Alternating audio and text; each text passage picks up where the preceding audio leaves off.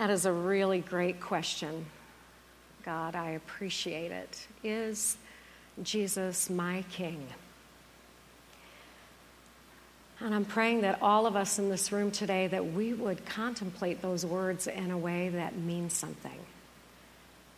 That we would wonder about your kingdom in us, how your kingdom is coming through us, what that looks like. And that today that we would make space for you to show us what we haven't seen before and to come under the blessings of the kingdom as heirs and joint heirs of the grace of God that we would feel a kingdom coming here today that Jesus, you would say words like, The kingdom of God is within you, the kingdom of God is here. And God, I am praying that we would experience your kingdom here, not with mental assent, but in our bodies, in our very bodies on this day, that we would experience your kingdom coming. And it is in the name of King Jesus we pray. Amen. Amen. So I know that, like, kings and kingdoms are out of style, right? It just isn't something that we even think about anymore. But if you read your Bible, you're going to get confronted with this king language, this idea of ruling and reigning and God, you know, king over all the earth. And so let's just practice a little bit today, um, making space for God. So, can we just say this? There is a God, a God. and it isn't. It isn't me. And turn to the person next to you and say, There is a God, and it isn't you. In case nobody's told you yet today. Right? And, and so it's really good to remember that. Amen? Amen? It's really good because we cannot fix everything. I don't know if you've noticed that. You cannot fix everything. You cannot make some things happen. You are not the king, and neither am I. And thanks be to God. Thanks be to God. But we are heirs and joint heirs, right? We are heirs and joint heirs. We are a part of a kingdom. This is what the Bible says. What does it mean to be an heir of a king? What does that mean? I mean, I'd like to try that out. You actually have a little um, index card on your seat today, and I just wonder if any time the Holy Spirit speaks something to you, God illuminates something to you about you being an heir of the king, that you'd write it down and begin to talk to God about it this week and say, God, I would like to live like an heir. Like I belong to your family in a way that the kingdom is coming to me and through me. That is just, that, that I think could start our week off in a really good way. It could start us off in a way that we would say, you know what? There is a king and it's not me, but I am an heir of the king. And just get up in the morning, maybe even look in the mirror and go, Yes, you are. You're an heir of the king. You might want to start with, You are not the king, right? Say that to yourself first, but then you are an heir of the king. So, this week, if you follow along with us in our book of common prayer, this week has been about the reign of Christ about King Jesus. And all week long, those of us who utilize this, this prayer book, um, we've been looking at scriptures all about the kingdom and the king. And it's been awesome. I mean, something happens when you start to read words of life and you say, you know, I've read that scripture before, but today, today, I'm reading it a, with fresh eyes. Or I've read that scripture before and I used to believe it and I'm not living like I believe it right now. Because any way that the Holy Spirit talks to us is good, whether you get disturbed by God or you actually get excited. I mean, disturbance is as good as excitement. Did you know that? Like when God disturbs me and says, Claire, you and I have not talked about this scripture for a really long time. How about we do that today? And then I say, Well, I, I'm, yes, you are the king and I am not right? And I am your heir. I am a joint heir of the grace of life. So this morning, we started out with the psalm that's in this book today, and it's Psalm 95. And I have to tell you, you know, if you start singing like that, you'll remember you're not the king. If we start reading scriptures like Psalm 95, we'll be like, oh, yeah, there is a king. it's not me. I am not in control of the universe or even my cubicle at work. That God is with me and I am an heir of the grace of life. And how does God want to be with me today? So let's read the scripture for um, transformation, not information. All right? Let's read the scripture together. We're going to go ahead and begin with, oh, we're calling this King of the Hill. Not that show. I, have only seen like 30 seconds of it at a time and couldn't take it and flicked right past it. But there is a king of the hill and the mountains and the oceans. Psalm 95, let's read this together. Come, let us sing for joy to the Lord. Let us shout aloud to the rock of our salvation. And so just stop for a minute. What would it mean if God was your rock today? What would it mean if you actually took the time to shout to the rock of your salvation? See, David wrote this psalm, and David had a lot of amazing things happen in kingdom life. He also had a lot of problems, and he had to learn how to shout to the rock of his salvation. So, let's just think about that for a minute now. Now, now just read verse 1 silently and wonder about how you're doing with singing for joy, shouting aloud, and seeing God as your rock.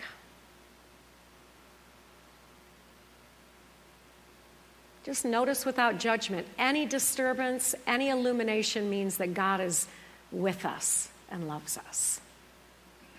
You don't get convicted unless God loves you and is with you. So maybe pray a prayer around that verse and just ask God. Say, God, I would really like to grow in my singing to you, in my shouting aloud to you, in seeing you as my rock.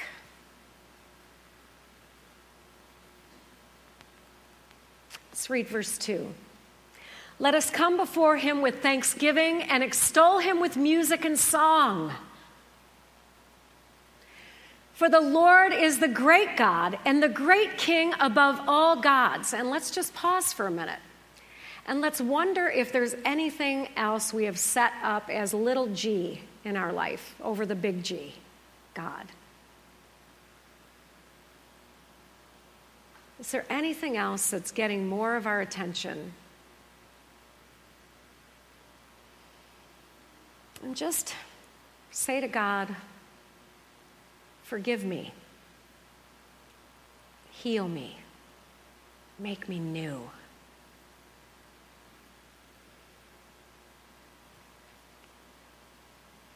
Verse 4 In his hand are the depths of the earth, and the mountain peaks belong to him, king of the mountain, king of the hill, God, creator, redeemer of all things.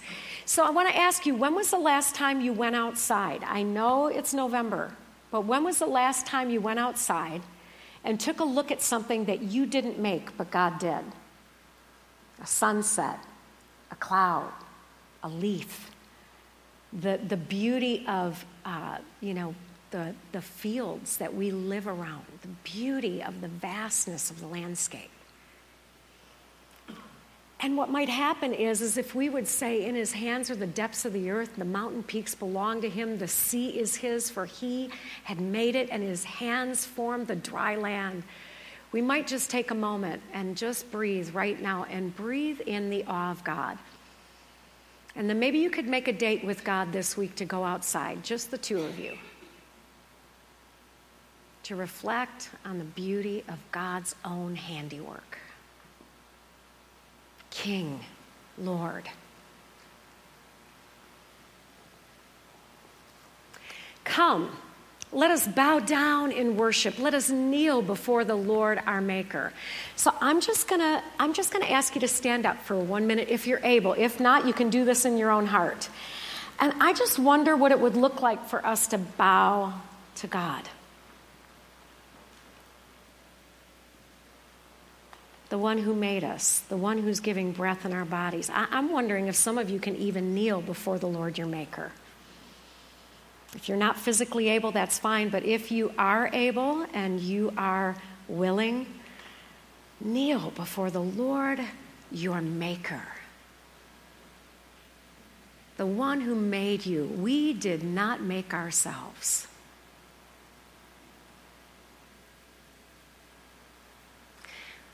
For he is our God, and we are the people of his pasture and the, and the flock under his care. And today, if you, if only you would hear his voice, and even staying in a position where you're recognizing that God is God, do not harden your hearts. Scripture talks about as you did in Meribah, as you did in the day of your wilderness. There are times when we've hardened our hearts, God, and we don't want to live with hard hearts. We want to live with open, willing hearts. Let us live with open, willing hearts. God, teach us how to bow down, teach us how to kneel, at least in our own heart if we can't physically. Teach us how. That when we remember you are God, we actually move into what we are heirs to. That actually the kingdom starts to come to us when we let go of our own kingdom and say, You are God and I am not. Something really wonderful starts to happen. We actually start to live like the children who are heirs of this wonderful kingdom. Let your kingdom come and your will be done, God, on earth as it is in heaven, in every person's life here. So many of us have other kingdoms we're living in. I'm praying, God, that we can let your kingdom come and your will be done, and that heirs and joint heirs all over this room would start to experience what is ours in the kingdom. Help us to practice humility. Help us to practice remembering who you are, and that our hearts would be full of hope belonging to you as heirs and joint heirs of the grace of life.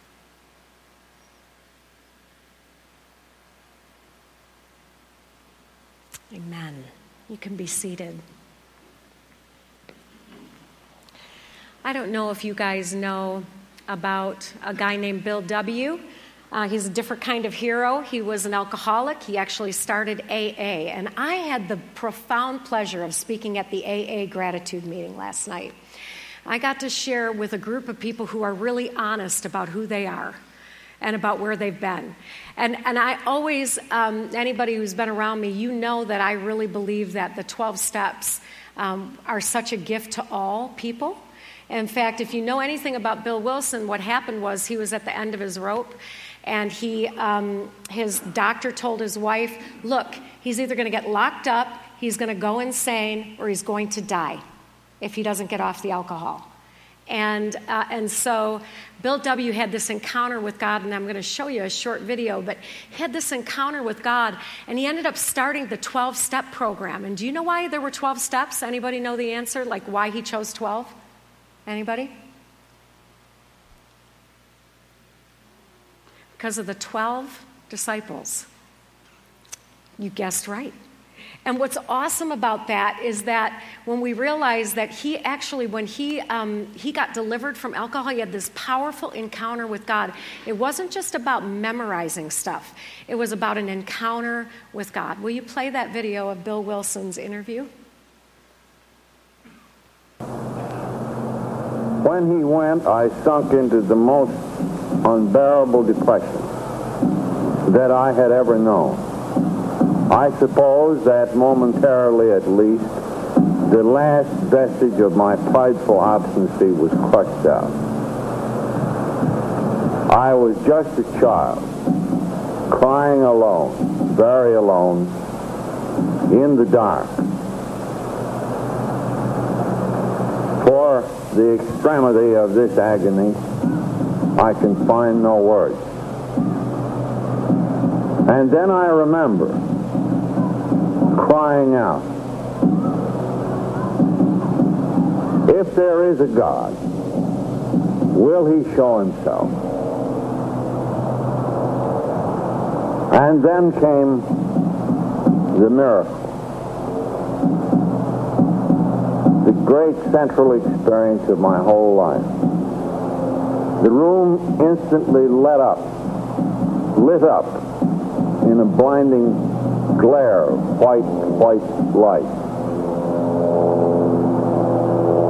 I was seized by an ecstasy such as I had never known. It seemed to me that I then stood on a mountaintop where a great clean wind was blowing. I thought to myself, but this is not air, this is spirit. This is the God of the preacher. How long I remained in this state, I just cannot say.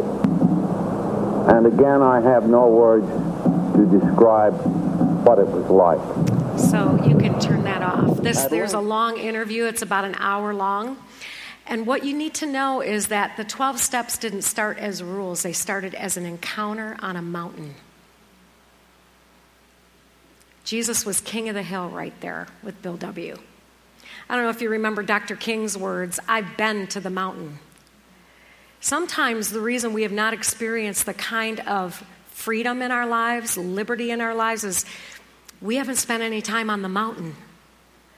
You know, we have a belief in God, we have a profession of God, but we haven't had an experiential encounter with God. And God wants us to have an experiential encounter. It really is the way that our lives are transformed. And it isn't always as, you know, big as Bill W. is talking about here, where he ends up on a mountain and there's a bunch of thin air and he knows he's breathing in spirit. I mean, those are kind of ecstatic encounters that, you know, when you've had one, you want to be really grateful that it is very otherworldly. But there are ordinary daily encounters that God wants to have with you because he's the creator of mountains. And when we bow down, we will meet the God of the mountain. As long as we're standing up on our own two feet thinking we can fix it on our own, we can make it happen on our own, we are the, you know, the captain of our own ship, right? We won't experience the God of the mountain. The only way we experience the God of the mountain is when we humble ourselves and say, I am not God. I want to worship. I want to become a worshiper. I love the 12 steps. If you could read this with me, they, in the blank part, there's the word alcohol, and I'm going to read it to you first, and then I'm going to ask you to read it with me. But you insert your own word, don't have to say it out loud. You know what you're addicted to. You might be addicted to power and control, approval and affection, security and survival, food, drink, doesn't have to be substances, my friends. It can be you're addicted to your own way of thinking. And when people say, I'll say that to people, it's like, I'm not addicted to my own way of thinking. I say, just watch where your mind goes all day. You'll discover what you're addicted to. You'll discover. And so there's this place in this first part of the 12 steps. We admitted we were powerless over blank. They say alcohol at AA and that our lives had become unmanageable. Anybody ever feel like your life gets unmanageable? Watch where your attention goes. Because wherever our attention goes, that's the thing we're feeding into all the time. Wherever our attention goes, that is where our affection goes. That's where our connection goes. And so, can we say this number one together? We admitted we were powerless over that our lives had become unmanageable. And number two is really Psalm 95. Are you ready? Came to believe that a power greater than ourselves could restore us to sanity. Well, maybe some of us are more insane than others, but some of us really know what that means. We came to believe that a power greater than me could restore us to sanity, could actually restore us. Restore us. That we could be transformed by the renewing of our mind. That not just our thinking, but then our whole heart and body would follow because we're acknowledging that He is the great King over all the earth. Do you know why church is so powerful? because you sang Alleluia today. Because you remembered there's God and I am not God. That when you read scripture about the earth is His, the sea is His, the mountains are His, you remember. You remember. Because the truth is, God created you, and you knew that as a baby. You knew that. When you were first born, you were looking to your primary caregiver to continually give you the signals about how to feel about life. Did you ever notice that? Like little babies. I was with Ford this week, and whenever I would go, shh, all right, he would chill. Otherwise, he's like, but when they can mirror someone who knows the way, they can calm down. When we mirror God, when we're looking at God and saying the earth is His, the seas are His, everything is, when we're, all of a sudden we get restored to sanity. And we're like, oh my gosh, yes, God, of course, God, of course you're in charge. Of course you're in charge of my life. I've made you Lord of my life. I'm making you Lord of my life again. So many powerful parts of the 12 steps. I think we should probably do a whole, a whole deal on it this year. Um, because step four is my favorite made a searching and fearless moral inventory of ourselves. Who does that? Christ followers should do that all the time. It's a way to stay free. It's like if I will do a searching and fearless moral inventory of myself, I can confess my sins and be healed. I can admit to God and to another human being the exact nature of my wrongs. These are the steps they work. And I have to tell you, hundreds of thousands, if not millions, of people have become sober because of the steps of AA. And the steps of AA are founded in Scripture to confess your sins one to another and be what? Healed that actually, when I am going to do a fearless moral inventory and I talk to somebody else that I can trust and say, here is the nature of my wrongdoing, I get free and become an heir and a joint heir of the freedom God has for me. So you're all like, well, I, maybe you're, you do not think you're addicted. I promise you, everybody's addicted. You're all addicted. And there is a way for us to let go of what we're attached to to attach to God, let go of our way of thinking, asking God to remove our shortcomings, making a list of persons we've harmed. How about that? How about going to people and asking them to forgive us? Making direct amends with people wherever possible. Continuing to take a personal moral inventory, and when we're wrong, promptly admit it. How about promptly? That's fascinating. You know, one of the one of the guys um, in AA, who's a dear friend of mine, said uh, yesterday. He said, "You know, here's the deal, though. Sometimes it's not very prompt. Like I slip and I do it, and I say, but you catch yourself, and you can return more quickly than you ever have because you're paying attention to where your thoughts are going." You, you are being transformed by the renewing of your mind. So many things we could say about the 12 steps. But here's what Augustine said He said, Love God and do what you want. Now, some people like to get rid of this and say there's no way you could say that to people. The whole world would start sinning. No, here's what happens when you love God, what you do is good. Like when your attention can go to loving God and, and saying, God, you are my God, then all of a sudden we can promptly decide not to do that thing we were about to do turn on that show we shouldn't turn on, look at that stuff we shouldn't look at, take that drink, smoke that thing, say that deal, kick the dog, whatever it is for you. I mean, Scott and I are seriously talking about the way Jesus is forming his, himself in us right now is through our dog. That dog, nobody can get Scott madder than the dog. I mean, even when the dog is getting hot dogs with the pills in the hot dog, she will get the hot dog out from around the pill and spit the pill out. It's like, dude, do you know how much you cost eating our hot dogs and not getting your pills? And the dog needs Xanax. I mean, Xanax. We're using Benadryl, but if you have a supplier that I can get some Xanax for the dog, I would really appreciate it.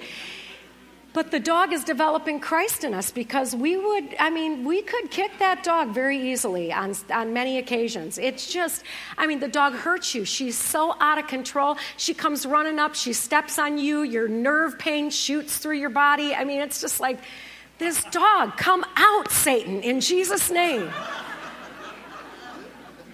And yet we know that, that God is forming the character of God in us, and that when we love God, we can do what we want.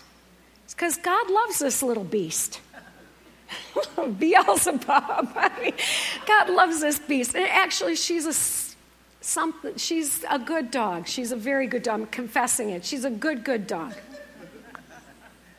But the reality is, is that when we're remembering we love God and we do what we want, what we want is really what we want. Because we're connected to God. We'll start speaking to people the way that we really want to speak to them. That when we leave their presence, we say, Oh my gosh, I just gave, I gave God. I, I didn't give my flesh. I didn't give my ego.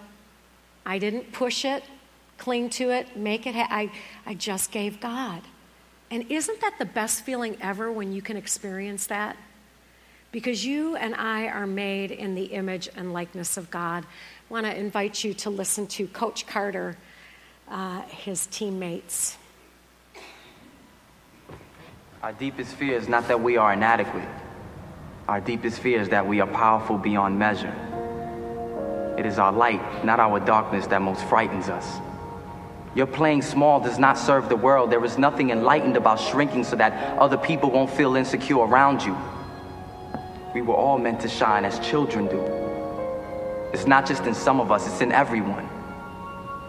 And as we let our own light shine, we unconsciously give other people permission to do the same. As we are liberated from our own fear, our presence automatically liberates others.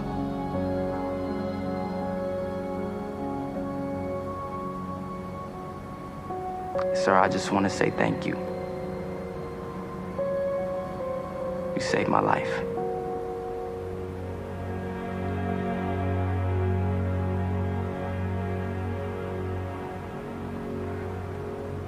Thank you, sir. All of you.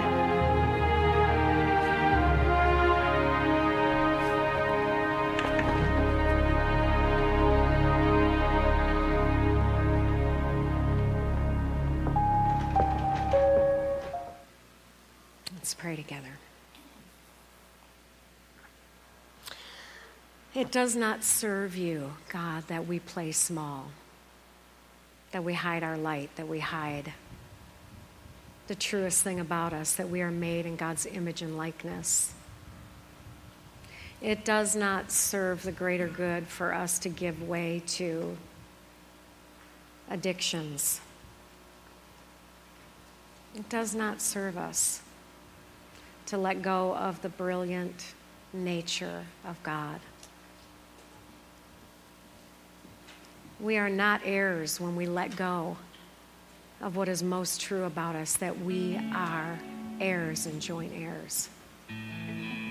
It does not serve us to get attached to other things other than you that whenever our attention starts leading us down a wrong path, we want to remember whose we are and the kingdom we belong to. God, would you help us? Would you help us to remember to bow down, to honor you? That maybe the first thing we could do in the morning, as it's been suggested, is get down on our knees and reach under our bed for our slippers and stay there a little while. That we'd learn to bow our hearts and say that you are God and we are not, you are King. That our attention would move right to what is most true. That we're heirs of the kingdom